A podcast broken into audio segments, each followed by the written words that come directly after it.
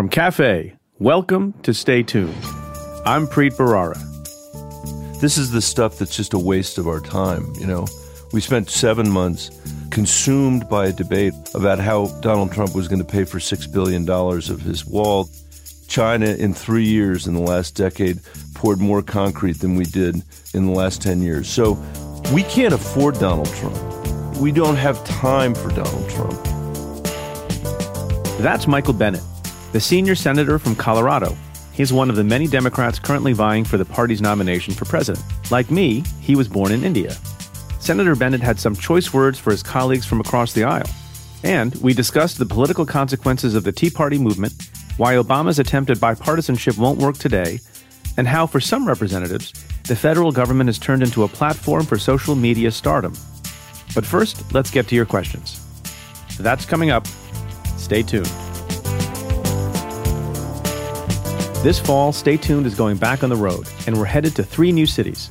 We'll be in Denver on October 24th, Detroit on November 12th, and Atlanta on December 4th. For tickets and updates, go to cafe.com slash tour. Hope to see you there. Hi, Preet. Uh, this is Jeremy from Pittsburgh, Pennsylvania. I was wondering if President Donald Trump has the legal authority to launch nuclear weapons into the eyes of hurricanes. Dying to know what your thoughts on this. Thanks.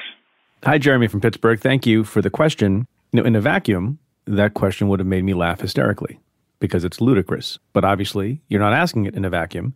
You're asking it because of an Axios report that says multiple times over the first, I think, 14 months of the Trump administration, the President of the United States, Donald Trump, made inquiries about the possibility of breaking up hurricanes as they approached shore.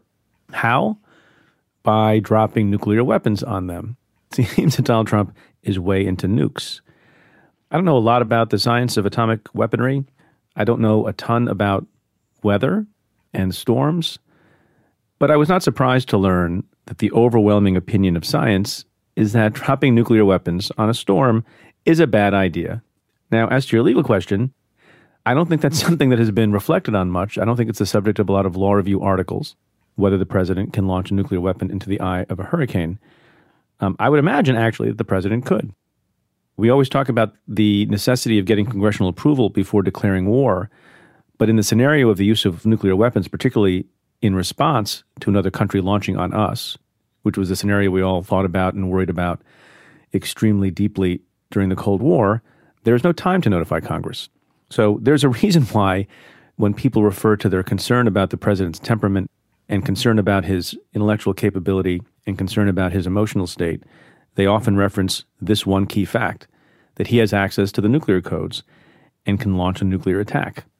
So the bad news is, I suppose in that crazy hypothetical, the president could order such a launch. The good news is, this group of people, who some people derisively refer to as the deep state, I have been thinking more fondly of in recent days, because it is in fact what some might call the deep state that is preventing the president from exercising his discretion to do ridiculous things like nuke a hurricane or buy Greenland or change the libel laws or any one of a number of other things, many of which we probably don't know yet. I'm waiting for the next scoops from the next reporters. And by the way, to the extent the president has denied that he ever made inquiries about nuking hurricanes, Axios is, I think, a respected outlet. No outlet is perfect. Jonathan Swan, who's been a guest on the show, is one of the reporters who broke that story. He stands by it, and he stands by it pretty steadfastly. And it's also my understanding that the White House was asked for comment before the story ran and did not deny it. So Donald Trump says a lot of things that are false. He's claimed most recently that Melania, the first lady, has gotten to know Kim Jong un really well. Well, guess what? They've never met. They've never been in the same room. And even that lie, the White House finally decided they needed to walk back a little bit. So when you've had two and a half years of a presidency in which the commander in chief lies again and again and again and again and again and suggests totally outlandish things like a combined cyber force with Vladimir Putin, who is the one who directed the hack on our elections, then you tend to both believe crazy things that he has thought about and also disbelieve his denials. Hi, Preet. My name is Kim Godwin, and I'm calling from San Diego, California. I just finished the 100th episode with Michael Sandel, and I think it is one of your best. I think I've listened to all of yours. Here in San Diego, there's a big issue in my town about whether or not ethics should be taught in high school. And he mentioned history and philosophy. I'm 65 years old, have my own preconceptions at this time, but I would really, really like future students to be understanding more of our Constitution, our history, Native American, African American. Thank you so much. Bye bye. Kim, thanks. Really appreciate the call and the question. It should come as no surprise to you and others that I absolutely do think that ethics and philosophy, to some extent, should be taught as early as possible. Uh, Professor Sandel and I discussed that in last week's show, which I'm glad you enjoyed. You throw in history with those other fields. Um, presumably, history is being taught. I have three kids who are going through the public school system. They tell me that they have history class, and they tell me they have history tests, and they tell me they do well in those tests. Uh, I guess there's some question about the way in which history can teach us about the future and the method by which it's taught so that it becomes something of, of an ethical lesson as well. And I obviously support that too. But I, I think it's important for people to understand what principles of moral reasoning are. And whatever side of the fence they are on, whatever their ideological proclivity is, it's good to know what the arguments are. And that's why, as I said last week, I found my education in college, beginning with the class on justice with Michael Sandel, so illuminating. And lots and lots of people get that kind of education and don't agree on things whether it's choice or the death penalty or economic inequality, because the process of understanding those principles is not to guide to a particular outcome, but to teach critical thinking. And I think that's lacking in a lot of places and in a lot of educational institutions. And one place, by the way, that you didn't mention that I think it's especially important and where it's lacking in many places is business school. There are a lot of elite business schools in this country that purport to train the next generation of business leaders in America and the world. And I speak at a lot of them and they give a little bit of short shrift to ethics. And I will go and speak to those students at those schools on a regular basis and still do and say, well, the, the problem with that is we have dozens and dozens of examples just during my tenure as U.S. Attorney of the problem of privileged people in business who never learn the first thing about how to make sure they conduct the business properly, how to make sure that they hire people with integrity and who care about ethics. One of my favorite things to do every year, and I've done it most of the last six or seven years, is speak to all the first year students at Harvard Business School and talk about some of these issues. I do it as part of a program they have that's specifically about leadership and ethics, which I think is essential training and essential education and essential material for anyone who expects to be a business leader in this country or anywhere else. This next question comes in an email from Dan. Hi, Preet, big fan of the show. Today I learned the United States has 70% of the world's lawyers but only represent 4% of the world population. Do we have too many lawyers, or is the rest of the world short staffed lawyer wise? Thanks. well, probably a little bit of both. I think it depends on the country. I also didn't know this particular stat, so thanks for jarring me. Here's how I think about it. Yeah, it may be so uh, that we have too many lawyers, and a lot of people went to law school who don't love the practice of law, and it's harder to get a job as a lawyer than it may have been during other recent times. Uh, but I say this about lawyers and scientists and doctors and anything else. We don't have enough great ones and we don't have enough who are committed to public interest. And we don't have enough who are dedicated to figuring out ways to make their communities and their country better, safer, more fair, more just. So I am an advocate of people going to law school, getting their law degree. I think a few weeks ago, a listener asked the question Is it too late to go to law school in my 50s and change career? And I said, No, it is not, depending on what you want to do.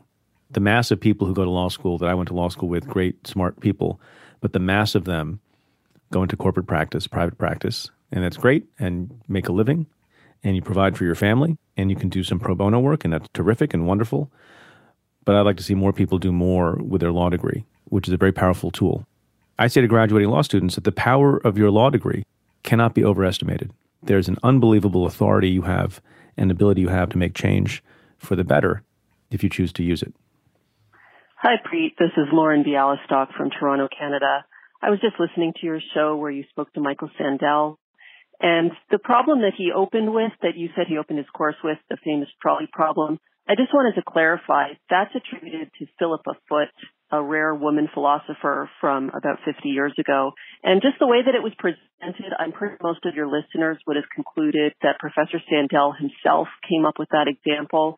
As formidable as he is, I think we have to be really attentive to giving credit where it's due, especially because women scholars are so easily forgotten or not cited, or in this case, I'm sure it was accidental, but their ideas are sometimes uh, attributed to male philosophers. So just wanted to add that. Thanks for your show. Love it. Thank you, Lauren, for the clarification and the information about the famous trolley problem. I don't think that uh, Professor Sandel takes credit for the hypothetical, but it's good to give credit where it's due. So I thank you for your call. We learn from Stay Tuned listeners every day. My guest this week is Michael Bennet the senior senator from the great state of Colorado and one of the 2020 presidential candidates. He previously served as the superintendent of the Denver Public Schools and before that, worked as the chief of staff to Denver's then mayor, John Hickenlooper, a 2020 hopeful who recently pivoted his campaign to the other Colorado Senate seat. Senator Bennet was appointed to the seat in 2009, and since then, he's won two terms to represent his adopted state. In January, he gave an impromptu speech on the floor of the Senate, calling out Ted Cruz for his crocodile tears. Within eight hours, it became the most watched video from the Senate floor in C SPAN history. The senator and I talked about how Cruz and Mitch McConnell get away with Senate obfuscation, the Republican clown car, the phenomenon of Trump rubbernecking, and what political leaders owe to the people who elect them. That's coming up. Stay tuned. Support for today's show comes from The New Yorker. The New Yorker represents the best writing in America today. Enjoy the works of Emily Nussbaum television critic for The New Yorker, who in 2016 won the Pulitzer Prize, or John Cassidy, who covers politics and economics for The New Yorker. He's written on topics ranging from the intelligence failures before the Iraq War to the economics of John Maynard Keynes. My team and I turn to The New Yorker for thoughtful reporting on the most pressing issues that our country faces today. That's why we've had New Yorker writers like Ronan Farrow, Jane Mayer, and Jeffrey Toobin come on Stay Tuned to talk about their work and how their reporting is making waves. Get 12 weeks for just $6, plus the New Yorker tote bag, weekly home delivery of the print edition, and unlimited access to NewYorker.com with 10 to 15 exclusive site-only stories every day. When you go to NewYorker.com slash Preet and enter the code Preet. You'll also be able to access the apps, online archive, crossword puzzle, and more. Again, that's NewYorker.com slash Preet and enter the code Preet to save 50% on a 12-week subscription and get that exclusive New Yorker tote. Stay Tuned is supported by Quartz. Founded in 2012 to serve a new kind of business leader, Quartz is creative and intelligent journalism built for users first. Quartz provides coverage of the global economy with topics and questions of importance to today's business professionals, like their newest investigative documentary, How to Sell Drugs, which examines how Big Pharma markets opioids abroad, because the opioid crisis is not just an American problem, it's a global one. With a Quartz membership, you can join a community for the new generation of global business leaders. See articles like their reporting on the Amazon rainforest fires, including photos from space. Now, Quartz is offering 25% off your first year of membership. Just go to qz.com, click Become a Member, and enter my code PREET at checkout. That's qz.com, click Become a Member, and enter code PREET for 25% off your first year of membership. qz.com, click Become a Member, Enter code PREET. Senator Michael Bennet, thanks so much for being on the show. Thanks so much for having me. So, you and I have a couple of things in common. Not a lot of things, but a couple of things. One is we are both the same year out of law school, 1993. And yeah. you, like me, were born in India. And yet you can run for president, and I can't. Can you explain that to us? Well, yeah, there may be other reasons I shouldn't be running, and there may be other reasons you should. Um, I don't know the circumstances of your birth, but I can tell you the circumstances of mine. Uh, my father and my mother were in New Delhi working for a guy named Chester Bowles, who was our ambassador to India at the time. I was born while they were there, so I was a U.S. citizen by birth. And I'll say this it has not been particularly helpful. It's not a particularly useful origin story for my political career to have been born in New Delhi. But when I am in India, yeah. people are extremely excited that I was born there. I would imagine so. You could have had an illustrious career as any kind of lawyer you wanted. You went to Yale Law School, someplace I don't know much about. I'm sorry you, about that, Preet. You, you, were, you were the president of the Yale Law Journal. What drew you to public service? generally, and then to this, some people would say, dirty business of politics specifically? I loved law school. I really did. It was the most luxurious three years of my life, and I loved the people that I met there, and they're some of my closest friends today. I did not love practicing law, and I had the chance to do it with some really good people at Wilmer Cutler and Pickering in, in D.C. And then I went to the Justice Department. That's something we also have in common. I went to the Justice Department to work for Jamie Gorelick when she was the Deputy Attorney General, and she had this incredible staff of people. Merrick Garland was the lead deputy for her, and people like Seth Waxman and David Ogden and Paul Fishman, John Schwartz, Casey Cooper, Amy Jeffress, myself. It was just an amazing collection of people, and I still didn't particularly enjoy the legal parts of it. And so when I followed my wife Susan out to Colorado, she's been a lawyer for 30 years and enjoyed it. She's a public interest environmental lawyer. She wanted to take a job at um, Earthjustice out here in Denver, and I wanted to try something different, so I ended up going into business, and then from there, a series of steps led me back to the public sector, including being superintendent of the Denver Public Schools, which is the job that I had before this job. And I would say, on the question of the dirty business of politics, I really have always believed that it's the duty of every American to make sure we're leaving more opportunity, not less, to the people that are coming after us. And I think everybody can do that, can make a contribution to that in a different way. I think you can do it by being a school teacher. I think you can do it by being a public spirited business person. And I think you can do it through politics. And I've kind of got here in a very accidental way. But uh, now that I'm here, I feel like it's a great privilege to have the chance to contribute from this position. What do you think is the most important personal quality for a political leader? Is it intelligence? Is it the ability to compromise? Is it moderation, work ethic? Is it a combination of things? What are those qualities and, and which of those do you have? Uh, I would say all of those are important. I would add to that list curiosity, which I think is fundamentally important because when people approach these jobs as if they have a monopoly on wisdom, I think they're doomed to fail. I think our system the founders, part of the genius of what they were after was they believed that in a republic, and as you know, they had no reason to know this because there hadn't been a successful republic really, but they believed not that we would agree, but that we would disagree. That was a fundamental premise of our founding was we would have disagreements. And out of those disagreements, we would fashion more durable and more imaginative solutions than any king or tyrant could come up with on his or her own. And we have lost our ability to do that in our national politics. That is the genius of our system when it's working well. And I think that if you are somebody who approaches this job believing that you're the only person that knows the truth, or you're a person who approaches it without understanding that contending with differences in a democracy is a fundamental aspect of a democracy and not a failure of other people to see the light, uh, you're going to have difficulties. And for the last 10 years, our country basically has been immobilized by a group of people called the Freedom Caucus and Mitch McConnell who think there's only one way of seeing the world. It seems to me like you're suggesting that political leaders should have humility.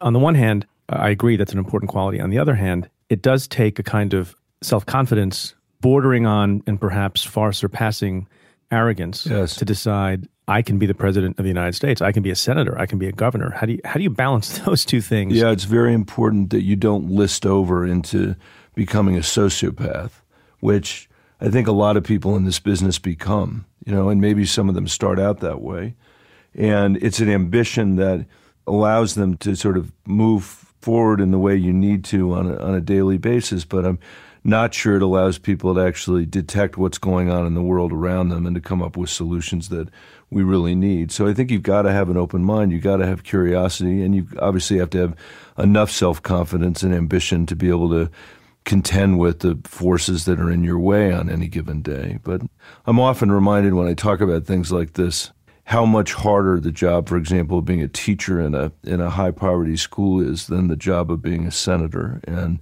I know that because I was superintendent of the Denver Public Schools. That's not a political trope for me. Right. I know it's true. So when people in, in jobs like mine complain that they're hard, I think about jobs like that one.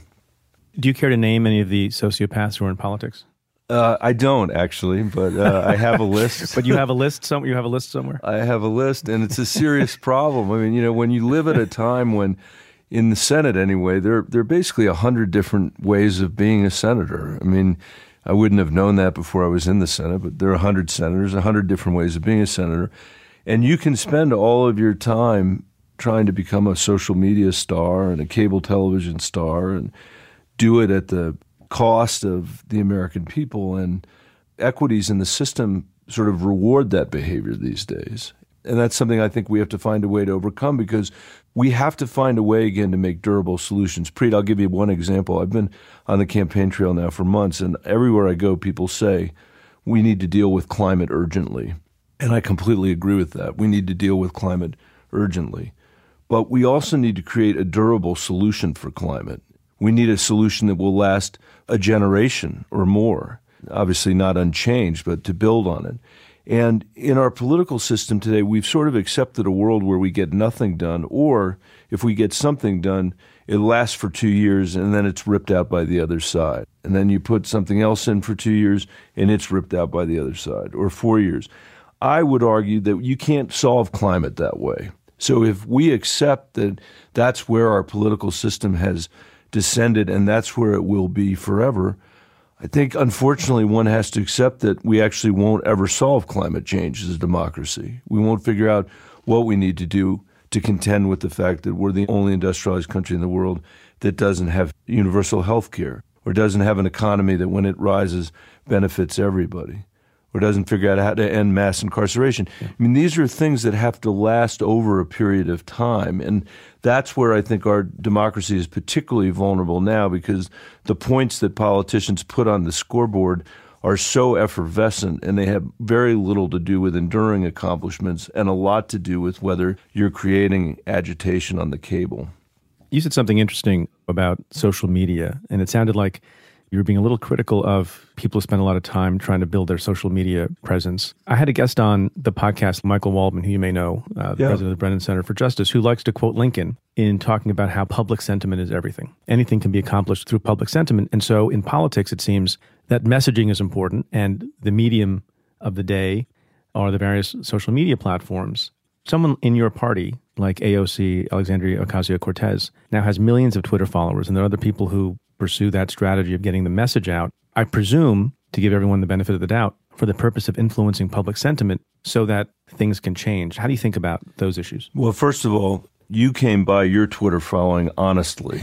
Uh, so there is a difference between getting it the way you got it, which is getting fired by Donald Trump, and paying $70 to get a dollar donation to get on the debate stage in the Democratic Party.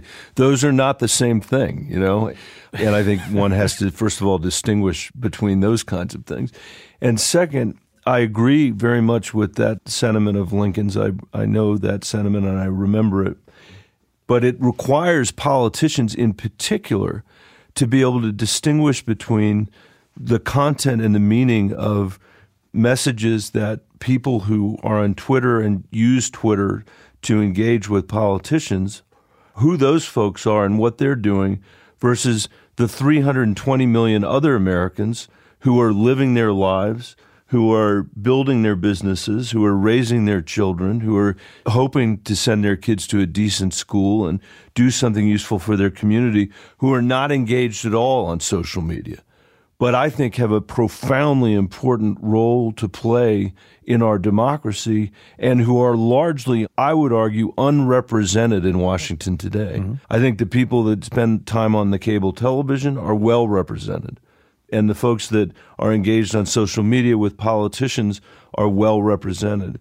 And that sort of world seeks very little, it seems to me, other than more conflict and is not about seeking a set of solutions that can actually be passed through our democratic institutions and endure so that our children and grandchildren can have the benefit of our work. That is the work that that other 320 million people are actually expecting us to do because they still think the government works the way Schoolhouse Rock told them that it worked. Right, right. You were pretty diplomatic in answering a question I asked a couple of minutes ago, and it occurs to me to ask it more directly. Um, is Senator Ted Cruz one of the people on your sociopath list?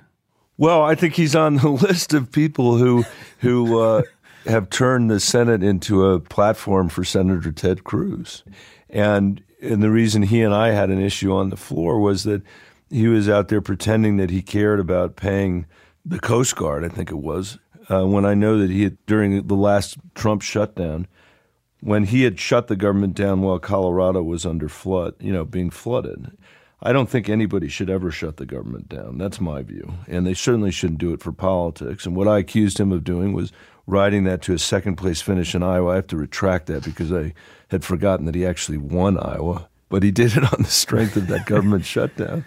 Madam President, I seldom, um, as you know, uh, rise on this floor to contradict somebody on the other side. I've worked very hard over the years to work in a bipartisan way with the presiding officer, with my Republican colleagues, but these crocodile tears that the senator from Texas is crying for first responders are too hard for me to take.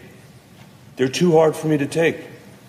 Because when, you sh- when the senator from Texas shut this government down in 2013, my state was flooded.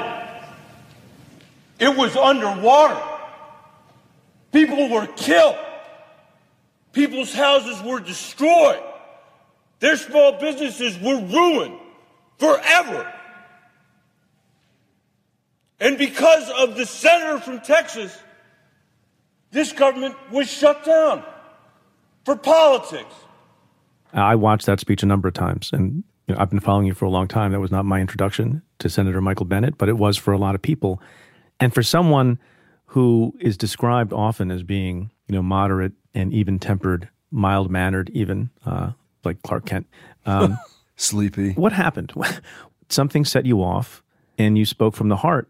What got you to feel that way, and what are the kinds of things that make you angry like it that? True, it was the hypocrisy of what he was doing. It was his manipulation of unpaid Coast Guard employees who shouldn't have been unpaid because we had shut the government down, and knowing that he had closed the government when Colorado had flooded and our first responders all over the state were trying to do everything they could to dig out families, to patch together communities that had literally lost loved ones who had died, who houses had been destroyed, businesses destroyed.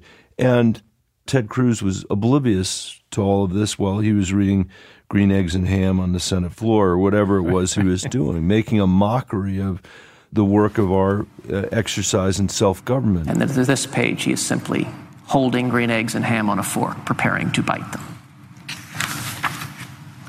Say, I like green eggs and ham. I do. I like them, Sam I am. And I would eat them in a boat. That's what really makes me mad about this is that this is the American people's exercise in self government. It may be corrupted by all kinds of forces from Citizens United to the Freedom Caucus, to Ted Cruz, to the Koch brothers.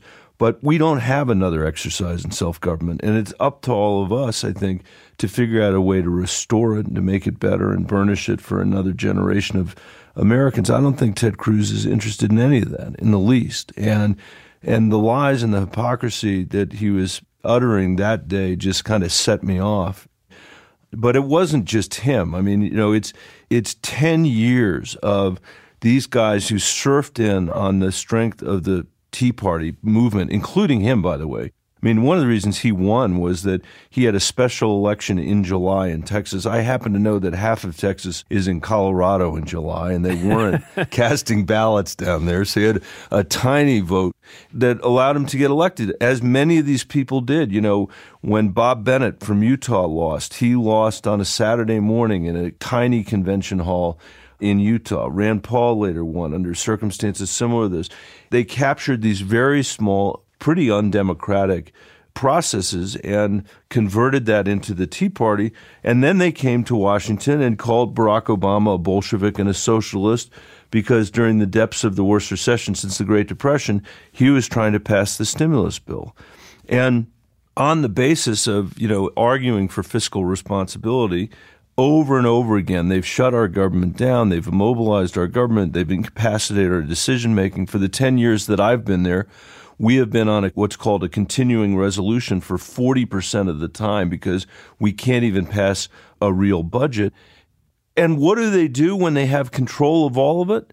They have created the biggest deficits that we've had outside of, you know, an economic collapse or wartime in American history. I think Mitch McConnell probably as a living American is responsible for more debt on the balance sheet of this country than any other politician.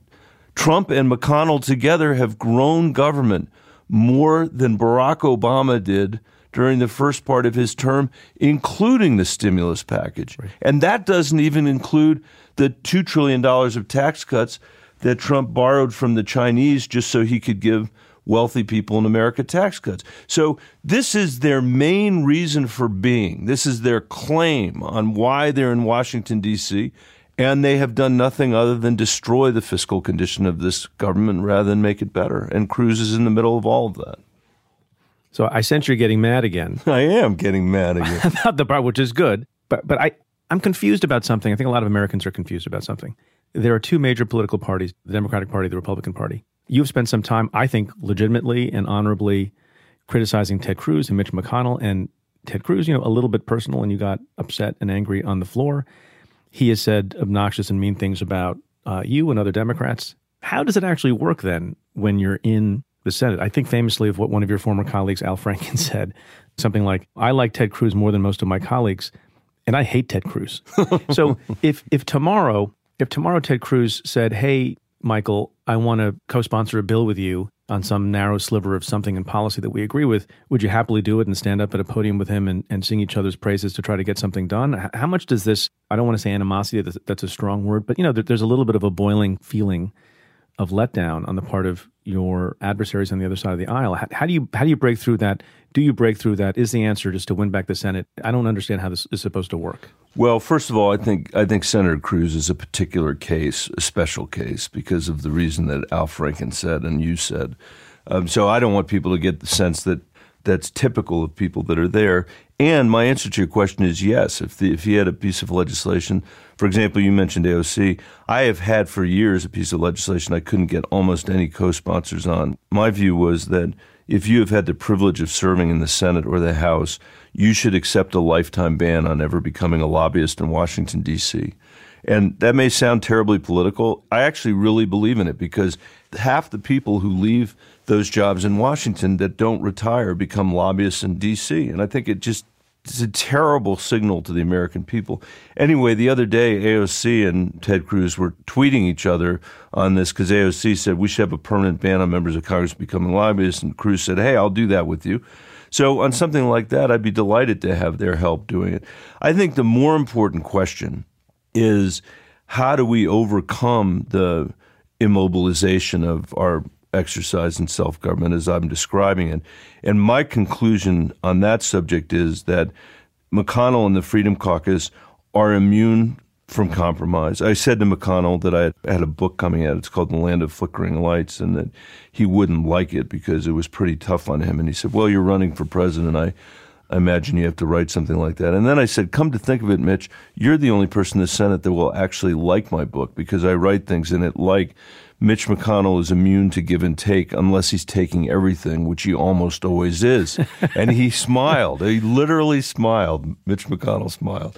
And my view is that these people cannot be compromised with. Not not Republicans generally. I've got a bipartisan track record working on immigration and health care and on education and on many other things as well. But on the core issues that are most important to the American people, I don't believe the Freedom Caucus or Mitch McConnell can be compromised with. I think they have to either be beaten or closed over.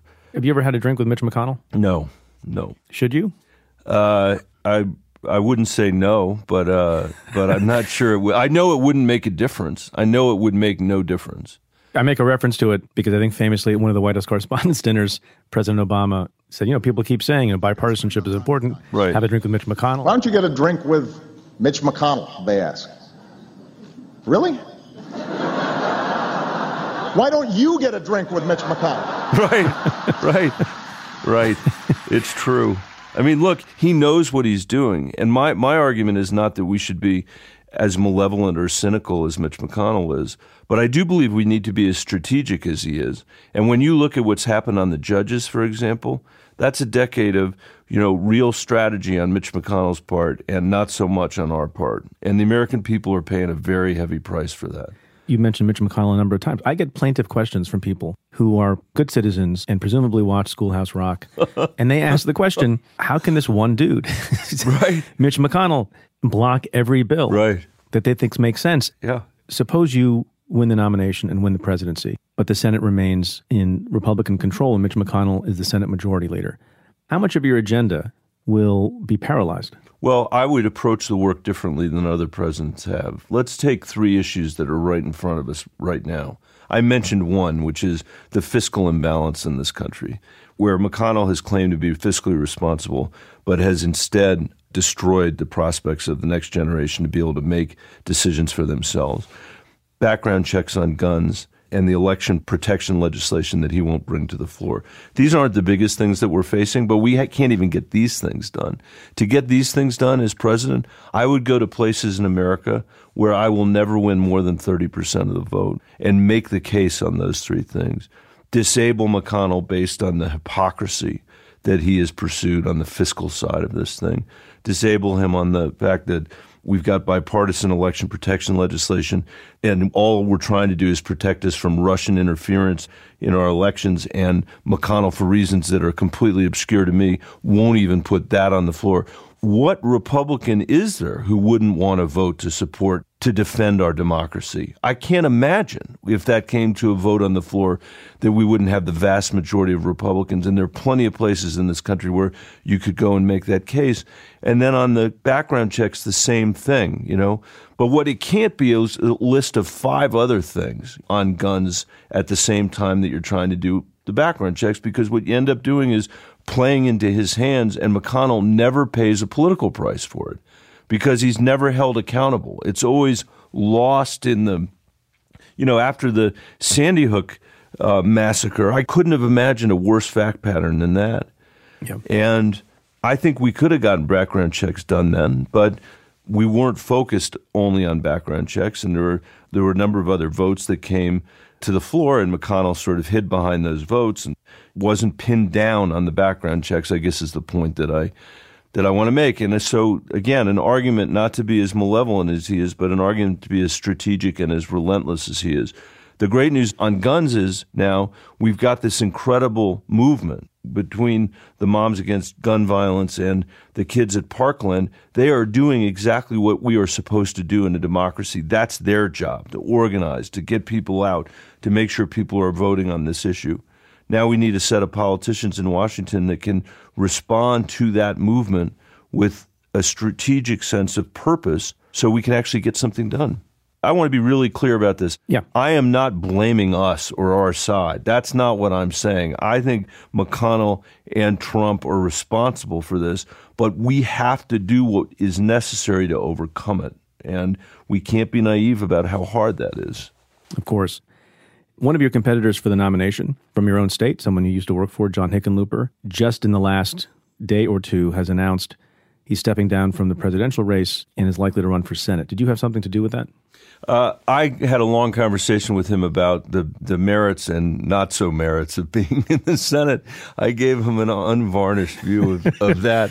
And, you know, John once said to me years ago, he said, I feel so sorry for you guys. It's like you've all made it to the major leagues and no one will let you pitch. You know, or Lamar Alexander, who's a dear, dear friend of mine and a Republican, a great guy and a, a tremendous American. His version of that is you know, it's like you've sung in every single honky tonk in your state for years and years and years, and you finally get to the Grand Ole Opry and they won't let you sing. And I think it's important when people are thinking about running to be honest about what that's like. On the other hand, as I said at the very beginning, it is an incredible privilege to have the opportunity to be there, not because of the marble hallways and not because of the fancy title, but because it puts you in a place to help fix the democracy. It's broken. Our democracy is broken. The Senate is broken. I think that anybody who has the chance to go there and actually try to fix it rather than make matters worse, which so many people have tried to do, um, has an obligation to try to do that. Um, you don't have to convince me. I worked four and a half years for Senator Schumer as his chief counsel and was in the Senate in 05 and 06 when it was in Republican hands and then when it switched Yep. in 06 to Democratic hands and how much of a difference that made. Yeah. Are- Are you thinking about having a similar kind of conversation that you had with John Hickenlooper with some other people? For example, somebody whose name might rhyme with Schmedo O'Bork? Listen, I am the last person who should be giving, giving anybody advice about what they should do in, in the in the presidential or the. And I didn't with John either. I just described it for John. Just describe it. Uh, just describe it. Okay. I, I said to him, I said, I think the thing that I could do that would be most useful is paint a picture of what life is like there. I don't want to get into a discussion about what you should do, and that is the discussion that we had. It seems like everybody who is running against Trump on the Democratic side is trying to present themselves as the opposite of Trump. I had a fellow who you've seen on the debate stage on the podcast said, you know, the opposite of Trump is an Asian man who likes math. you wrote a tweet that I love that I'm sure a lot of people saw. Uh, quote, if you elect me president, I promise you won't have to think about me for two weeks at a time. I'll do my job watching out for North Korea and ending this trade war so you can go raise your kids and live your lives. God bless you, Michael Bennet. that seems like a fair trade. I mean, look, we spent three days uh, wondering whether or not President Trump wanted to buy Greenland, which it turned out he did want to do. He wanted to buy it so much that he disinvited himself from Denmark because he was mad that they said it was absurd. This is the stuff that's just a waste of our time. You know, we spent seven months or more consumed by a debate on the cable and, and on the Senate floor about how Donald Trump was going to pay for $6 billion of his wall that Mexico is supposed to pay for, while China was building 3,500 miles of fiber optic cable to connect Latin America with Africa and back to China so it can export its surveillance state. That's what they're doing while we're doing this. China, in three years in the last decade, poured more concrete than we did in the last 10 years. So we can't afford Donald Trump. We don't have time for Donald Trump. My point about having a president who does their job is it goes back to the observation I was making earlier about those 320 million Americans. When I first ran for the Senate, I had been appointed and I had a 3% name recognition. And more outside money was being spent in my race than any other race in the country because I looked like the most vulnerable Democrat, and the Koch brothers understood that. So they had been unleashed by Citizens United. But I can remember one day sitting there in the, the Rockies ballpark and doing a little bit of my own math. Andrew Yang would have been proud of me. And what I was contemplating was how many people in that ballpark were going to watch cable television at night and the news programs on cable. And it was about two sections of that entire ballpark. Everybody else in that ballpark was just living their lives and wanted to live their lives and had a deep expectation about what the future will look like for their kids and their grandkids, which is, by the way, they're getting more worried about that every single day, mm-hmm. and a very reasonable expectation of what they deserve out of their public servants that they send to Washington, D.C. And I found that comforting in the sense that I just feel like I should do my job faithfully and and reflect their view as best as I can ascertain it based on face-to-face meetings in town halls and also knowing what the moms and dads in my old school district, kids that are living in poverty mostly, and how they're thinking about the world. And I'm just going to do my job to try to represent them and not get buffeted around every day by the insanity that we're going through right now. And I think that's what the American people want. They're tired of this. You know, having Donald Trump as president is like, you know, having that wreck on the highway that you just can't look away from. We've been consumed by that as if our kids don't actually need us to fix our immigration system or or deal with climate before the planet is incinerated. Uh, or fix their education system. My God, I mean, you know, Yeah. we're in, we're living in a country right now that has the worst income inequality that we've had in a hundred years, and we have an education system that's reinforcing that income inequality, not liberating people from it. I mean, it's not like we have a shortage of stuff to do. That's why that's why I said what I said about not wanting to perpetuate this clown car anymore. Yeah. I believe you've said that you're a moderate, and you've also said that you're to the left of Barack Obama. What does that mean about where Barack Obama is on the political spectrum Yep. and his relevance as still the most beloved and famous member of the party? And I point out just one other thing that listeners may not appreciate. After the election in 2016, President Obama mentioned four political stars to be looking out for in one of his exit interviews out of the presidency. One of those four was you. The others were Tim Kaine, I believe, Mayor Pete Buttigieg, and Kamala Harris. So you're moderate and also to the left of Obama. Where's Obama? So here's what I would say. First, I don't tend to call myself moderate. Some other people do. I, I was recently described in a newspaper as a pragmatic idealist, and I actually would take that pragmatic because I want to make progress, and I don't think you can be progressive without making progress. That's at least how I think about it from the vantage point of the kids I used to work for in the Denver public schools, and an idealist because I truly believe in this democracy. I I truly believe that self government. We have a role. America has a role to play with respect to humanity. That's how important it is for us to get this right. And where I would say Barack Obama was, and, and why I say that we're going to nominate somebody to the left of him, and I think that I'm to the left of him, is we have to contend with the fact that we've got this huge economic inequality and no economic mobility for nine out of 10 Americans over the last 40 years. So I'll give you one example of a proposal of mine called the American Family Act that would dramatically increase the child tax credit in this country and some professors at Columbia have looked at this and said this bill alone would reduce childhood poverty in America by 40%. Uh, it would end $2 a day poverty in America. It would be the most significant anti poverty measure that we have passed since Medicaid was passed. Barack Obama couldn't do stuff like that because he was trying to rescue the American economy from the Great Recession and he had his hands full doing that. I think if he were running today, I'm sure he would have been the first co-sponsor on the American Family Act. Mm-hmm. He was governing at a different time. We also know something else that he didn't know while he was president. You'll remember, and I can remember, when he was running for reelection, he said often that when he was reelected, the fever would break, meaning the Freedom Caucus fever, the Tea Party fever would break. And we know now that it hasn't broken, and it still needs to be broken. Right that requires a different approach, I think, than the approach that the Obama and Biden administration were contending with. And I don't in any way blame Barack Obama for that. I think he was living through that historical moment and he was doing the best he could as the most capable and beloved politician of our generation. And he still is and deserves to be thought of that way, in my view. Can we talk a little bit about this college, no college divide? Because I've been thinking about it more recently. You know, the way I grew up, immigrant family, the most important goal for my brother and me was to go to college. My oldest child, my daughter, is set to go off to college, and it's a moment of great pride in our home. Last week on the podcast, I had a guest, the moral philosopher Michael Sandel, who has written about this issue on the left, and I'm struck by a phrase that he used, and I asked him about it.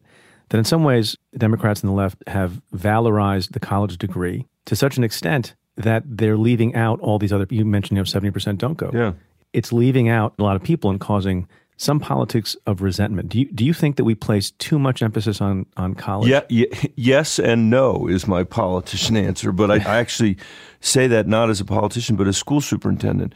Yes, in the sense that we valorize college, like you said, except it turns out in America the best predictor of the quality of your education is your parents' income, not how hard you're willing to work not how hard your parents were willing to work, but your parents' income because the best predictor of whether you're going to get to college and make it through is where your parents live.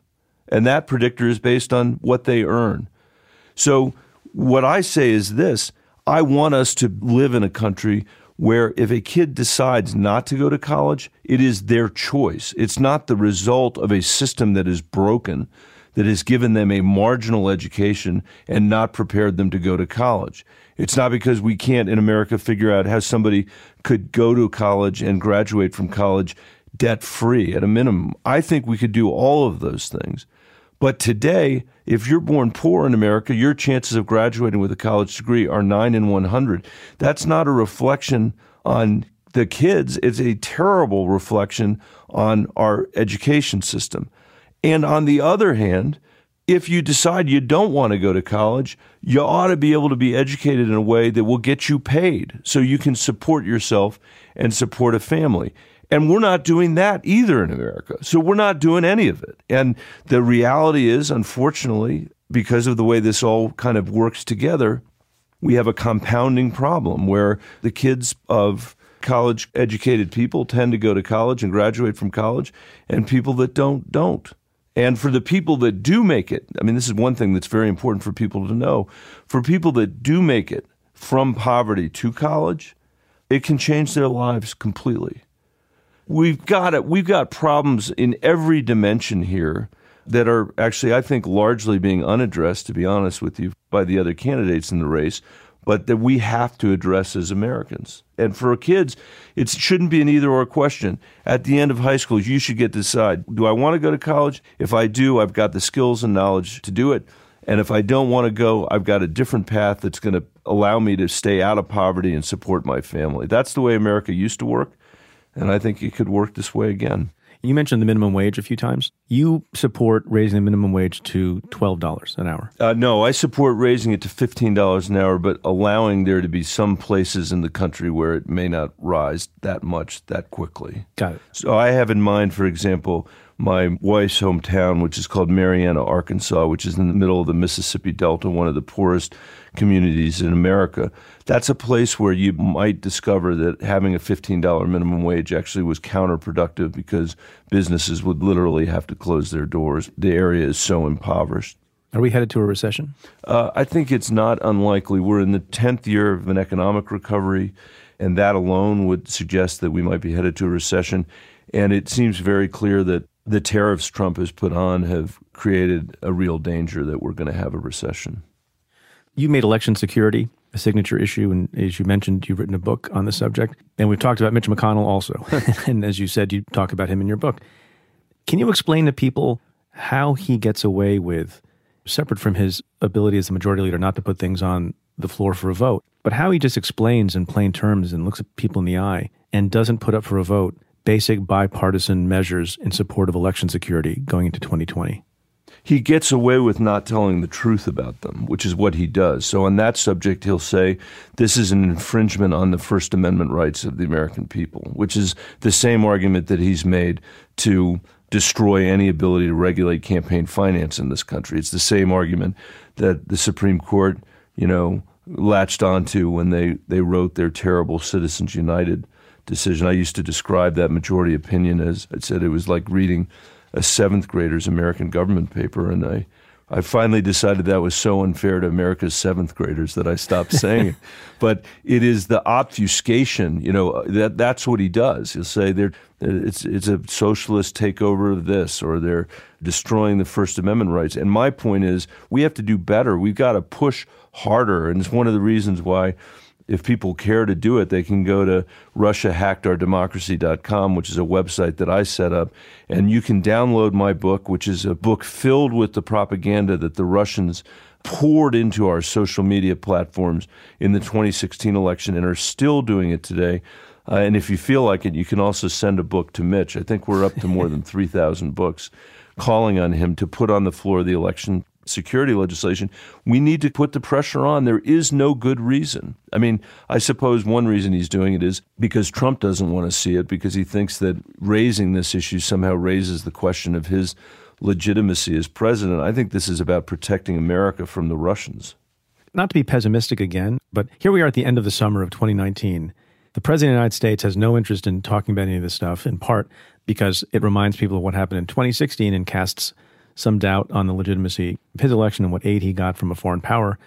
But what is the hope that before 2020 anything will be done? And then what will that mean for people's trust in an election result, no matter which way it goes? That's what's at risk. That is that is fundamentally what's at risk here. I mean, I'll say on the good news, uh, and this won't be a surprise to you because of your former job as U.S. Attorney the men and women that work in our intelligence agencies are doing their jobs and they are doing the hard work of trying to protect us from another attack. We were in better shape in 18 than we were in 16 because we learned from 16. And the attack in 20 won't look the way that it did in 18. It won't look the way that it did in 16. But I do think those civil servants in our government are doing what they can do within the limits of the current law. The rest of us need to put pressure on McConnell to insist that he put this legislation on the floor.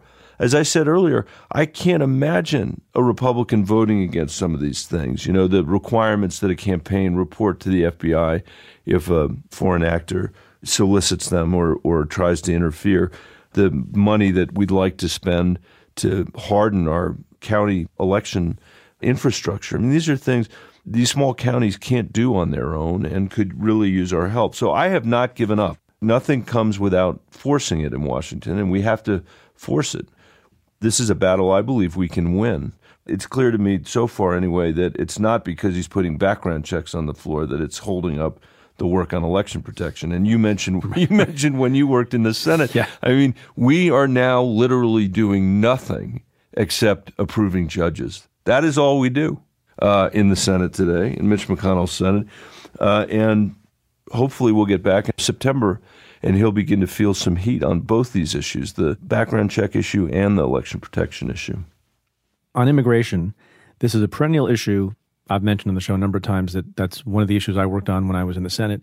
And we thought we had a good shot with George W. Bush in the White House and a Democratic Senate, bipartisan support. President Bush was pretty vocal about wanting comprehensive immigration reform. That was back in 2006 or 7. That failed. You were part of the Gang of Eight more recently, I think 2013, Yeah. to try to get comprehensive immigration reform. That failed too.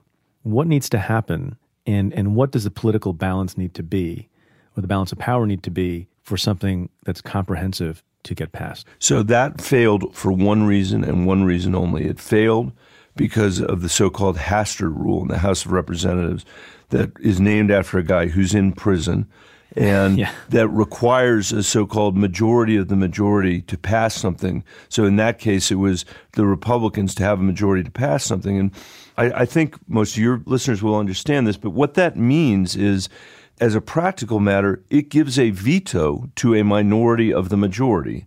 In this case, to the 40 or 50 members of the Freedom Caucus who said, We are not going to vote for that. And therefore, Speaker Boehner and Speaker Ryan, you can't put it on the floor. And therefore, it's not going to pass. That was it. It was tyranny of the minority. You asked, Where does the political balance need to be struck?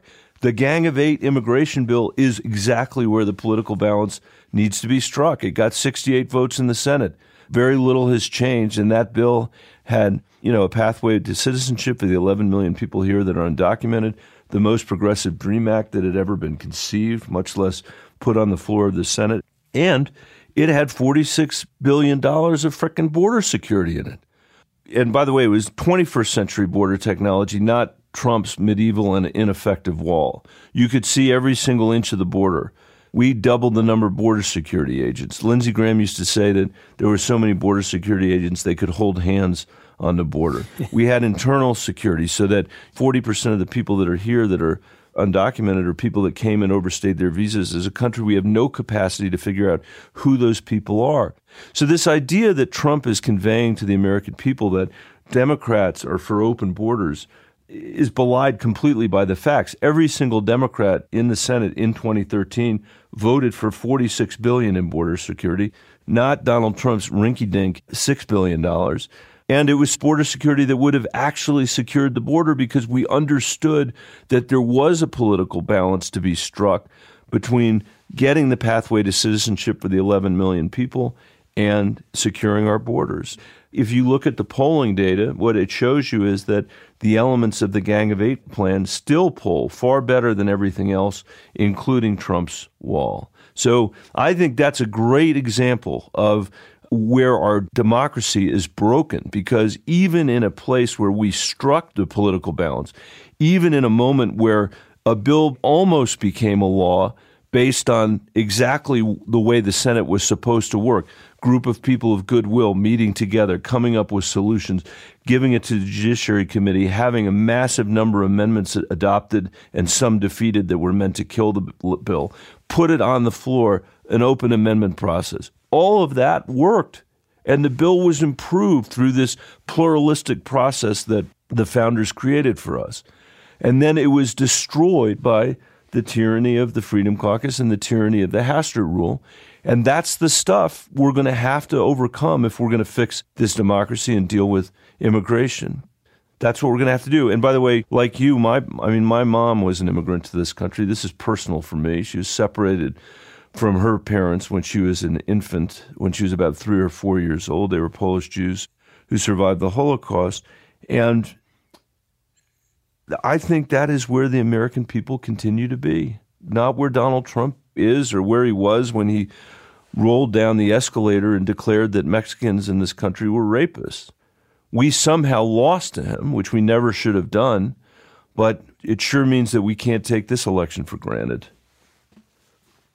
talked about open borders, that no Democrat supports open borders. Do you think that some of your colleagues hurt themselves when they talk about repealing the statute whose section is 1325, when they want to decriminalize, you can say, crossing into the country illegally? You oppose the repeal of that statute, Yeah, right? I think that's a bad mistake. On the merits, I think it's wrong. And I think every single country in the world has the right to secure its borders, and that every president in the world or the equivalent has the obligation to secure their borders. That does not mean that we should not be behaving as a wealthy and powerful and humane country and ensuring that kids and their parents are never separated again in the name of the American people. You know, that's something Right. that should never have happened. But, but, but why not? What's wrong with what Julian Castro says, which is it will still be unlawful and you'll deal with it civilly? Why does it have to be a crime? Well, I'm not crime? sure. First of all, I don't. I don't, I'm not even sure what it means to deal with it civilly when, you know, you've got people that can't either afford to pay a fine. But I would say that President Obama's Homeland Security Secretary made the point that if you decriminalize the border, then you create an incentive for people to cross the border legally, and we don't want to create that sort of incentive. I don't think we want to create that sort of incentive. We also don't want to make the Democratic Party into a punching bag for for uh, Donald Trump's argument that we're for open borders. We're not for open borders. At least the senators that I know that voted for this were for a rational and reasonable approach to border security that came with a pathway to citizenship for 11 million people and the DREAM Act. I think that's where we should be as Democrats.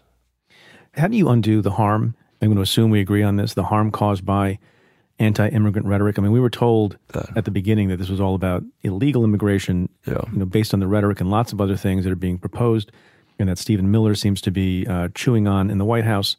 It's really about reducing immigration Yeah. generally Yeah. uh, and casting aspersions on immigrants generally, and also reducing them from countries that have more brown people Yes. than white people. And I was amazed to see Ken Cuccinelli, who's a high ranking official at DHS, when asked this question that keeps swirling around about the, the famous Lazarus poem on the Statue of Liberty give us your poor, your tired, your huddled masses. And he, Yeah. in, in some appearance, rewrote it on the fly to say, yeah, give us your poor, your tired, who can stand on their own two feet.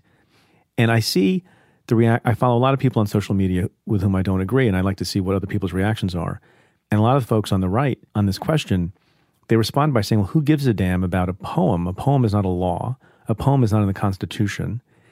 Do they have a point?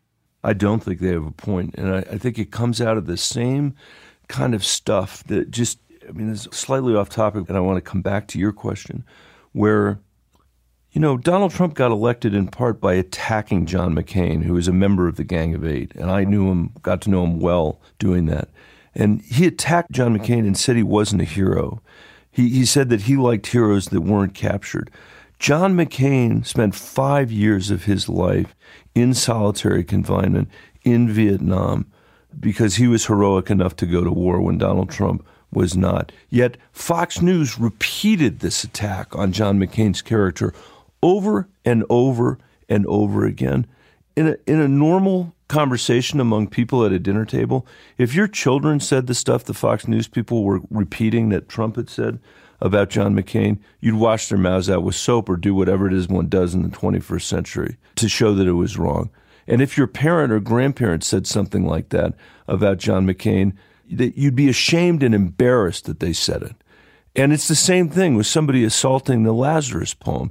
You know, it's this idea that somehow this is all about political correctness and we're we're against political correctness no matter where it lies and we're going to show how tough we are by not upholding some of the greatest traditions of this country.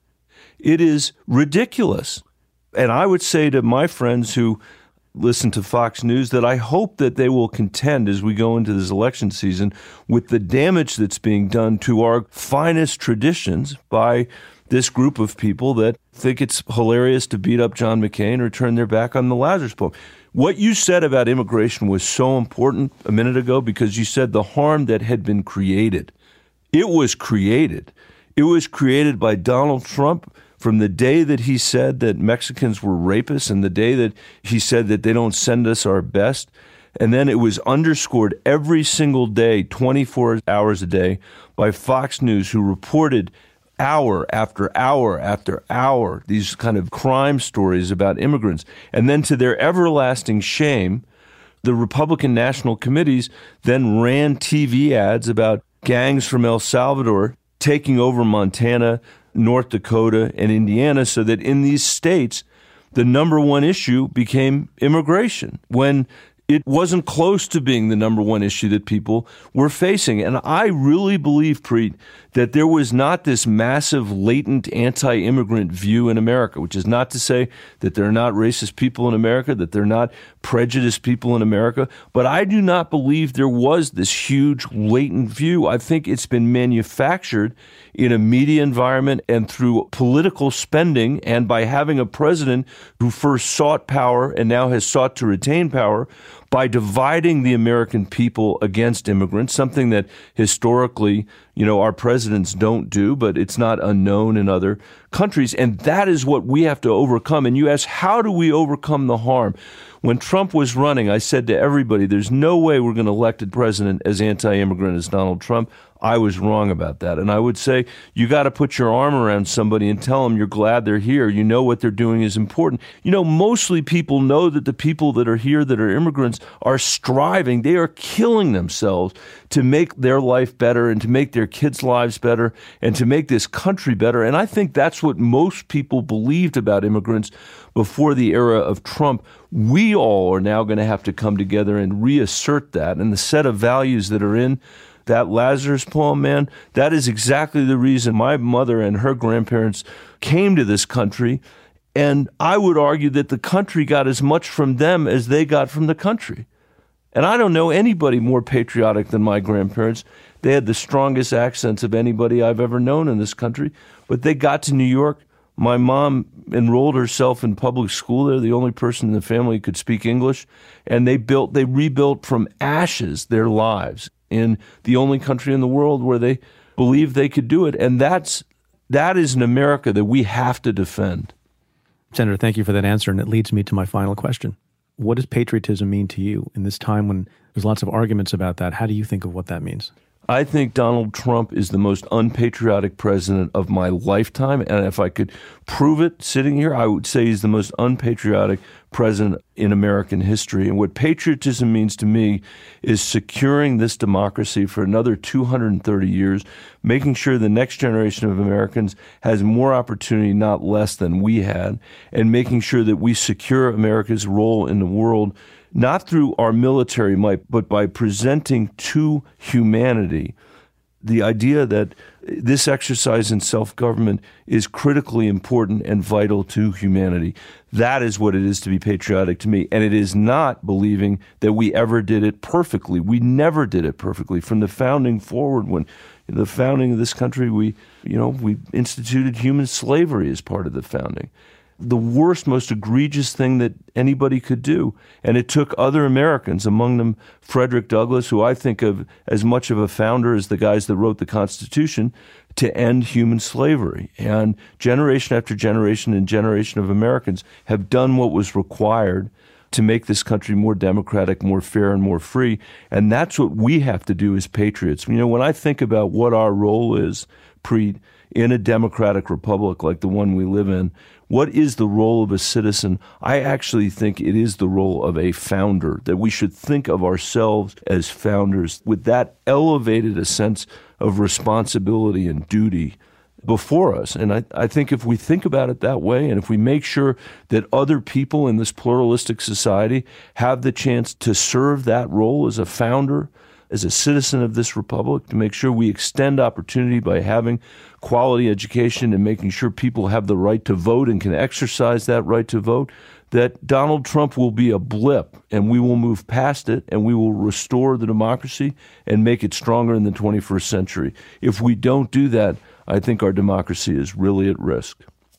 Senator Michael Bennet, thank you for being on the show. Thank you for your service and good luck on the trail. Thanks for having me. I really appreciate it. The conversation continues for members of the Cafe Insider community. In this week's Stay Tuned bonus, I talk with Michael Bennet about the Republican bulwark against progress, why he doesn't support free college or student loan forgiveness, where Joe Biden is wrong, and NASCAR Jesus. To get the Stay Tuned bonus and the exclusive weekly Cafe Insider podcast, go to cafe.com slash insider. Well, that's it for this episode of Stay Tuned. Thanks again to my guest, Senator Michael Bennet. Stay Tuned is presented by Cafe. The executive producer is Tamara Sepper. The senior producer is Aaron Dalton. And the Cafe team is Carla Pierini, Julia Doyle, Calvin Lord, Vinay Basti, and Jeff Eisenman. Our music is by Andrew Dost. I'm Preet Bharara. Stay tuned.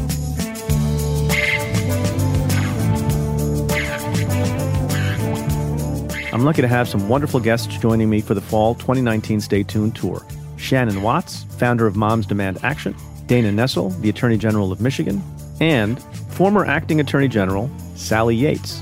We'll be in Denver on October 24th, Detroit on November 12th, and Atlanta on December 4th. For tickets and updates, go to cafe.com slash tour. SimpliSafe is the home security for right now when feeling safe at home has never been more important. SimpliSafe was designed to be easy to use while protecting your whole home 24 7, starting at 50 cents a day. Order online easily. Open the box, place the sensors, plug it in, and your home is protected around the clock. No technician has to come to your house. Head to simplisafe.com slash preet and get free shipping and a 60-day money-back guarantee.